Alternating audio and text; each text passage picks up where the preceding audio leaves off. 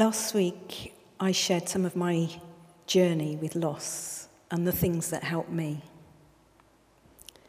But we're all different, and what worked for me won't necessarily work for you. A long walk isn't everyone's cup of tea, and it isn't possible for everyone.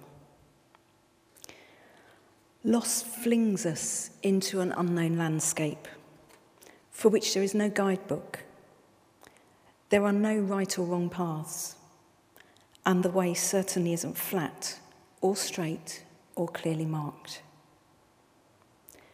There have been theories on the stages of grief, but it is recognised that there is no predictable pattern and there is no linear progression. A roller coaster is actually a far better description.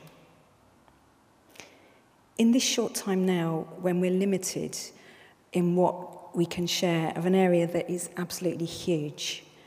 Perhaps I can just highlight a few things that sound obvious, but which we can easily forget.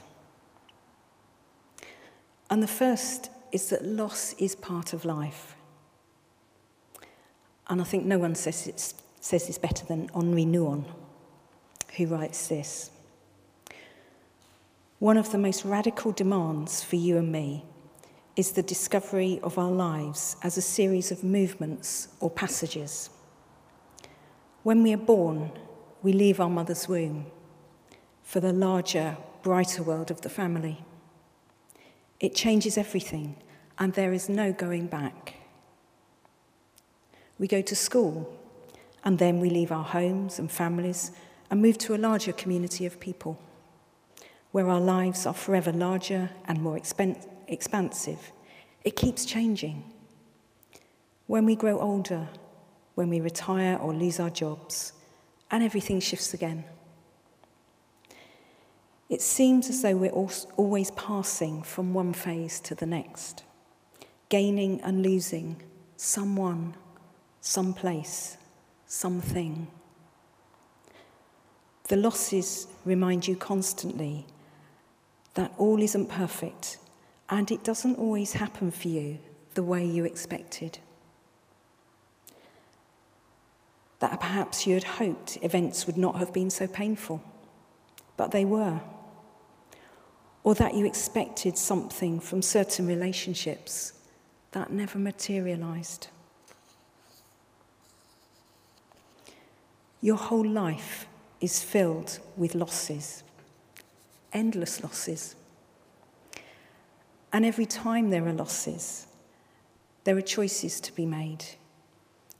You can choose to live your losses as passages to anger, blame, hatred, depression, and resentment.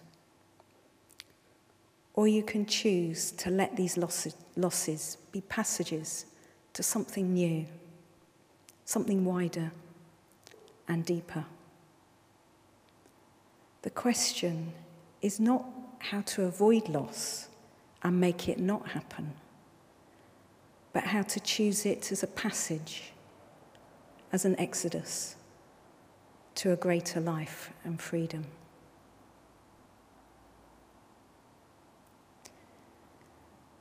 The next point is that grief is normal.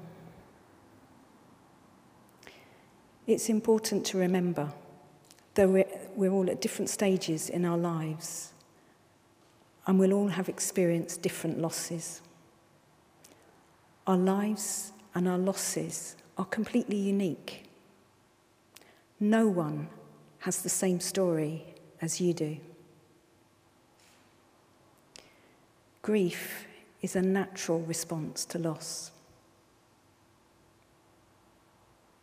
We grieve because we love. It's really important not to compare our losses. Because when we do any comparison, we will either diminish our own loss or the other person's. Your pain and your loss is yours, and mine is mine. And we don't leave our losses behind, they're not something we get over. A bit like a hurdle. We just need to clear this obstacle and then it will be okay. Our losses, and especially our significant losses, can be completely life changing. So it's important to allow our grief. We grieve and express our grief in different ways. And there's no right or wrong way. Some of us need to talk about it. Some of us need to be a bit more active and do something, often something physical, a challenge of some kind. Psalm 84 speaks of pilgrims passing through the valley of Baca. And this isn't an actual physical place, a physical valley, but it's a valley of tears. When tears need to flow, allow them. And this valley is not one to be rushed through as quickly as possible. Take your time with grief. And don't judge or compare other people's loss or their response to it.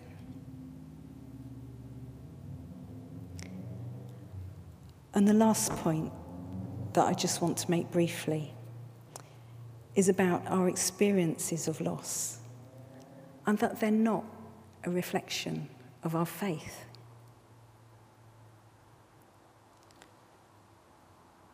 Where there's traumatic loss and where it is sudden, unexpected, or unexplained, that's just hugely difficult.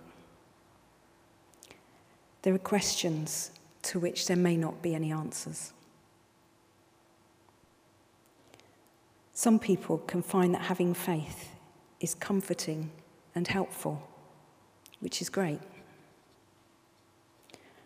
For others, it challenges our faith, and we can begin to question long held beliefs, wondering why. Why has God allowed this to happen?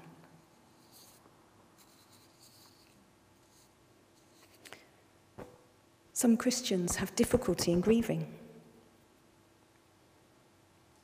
They're in a better place, they're not suffering anymore. Yes, it's good that they're not suffering, and for that we can be glad.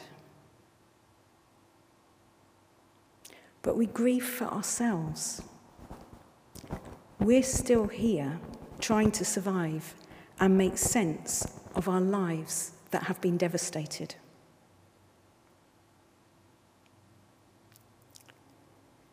Safe in the arms of Jesus, they may be.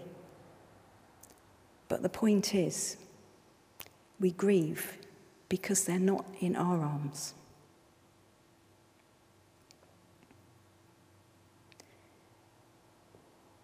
In the Bible, we read that Jesus raised Lazarus from the dead. But before he did so, he cried. He knew Lazarus was dead before he got the news, but still, he cried. He knew Lazarus would be alive again in moments, but still, he cried. He knew death here is not forever. He knew eternity and the kingdom better than anyone else could. Yet he wept. Because this world is full of pain and regret and loss and depression and devastation. He wept because knowing the end of the story doesn't mean you can't cry at the sad parts.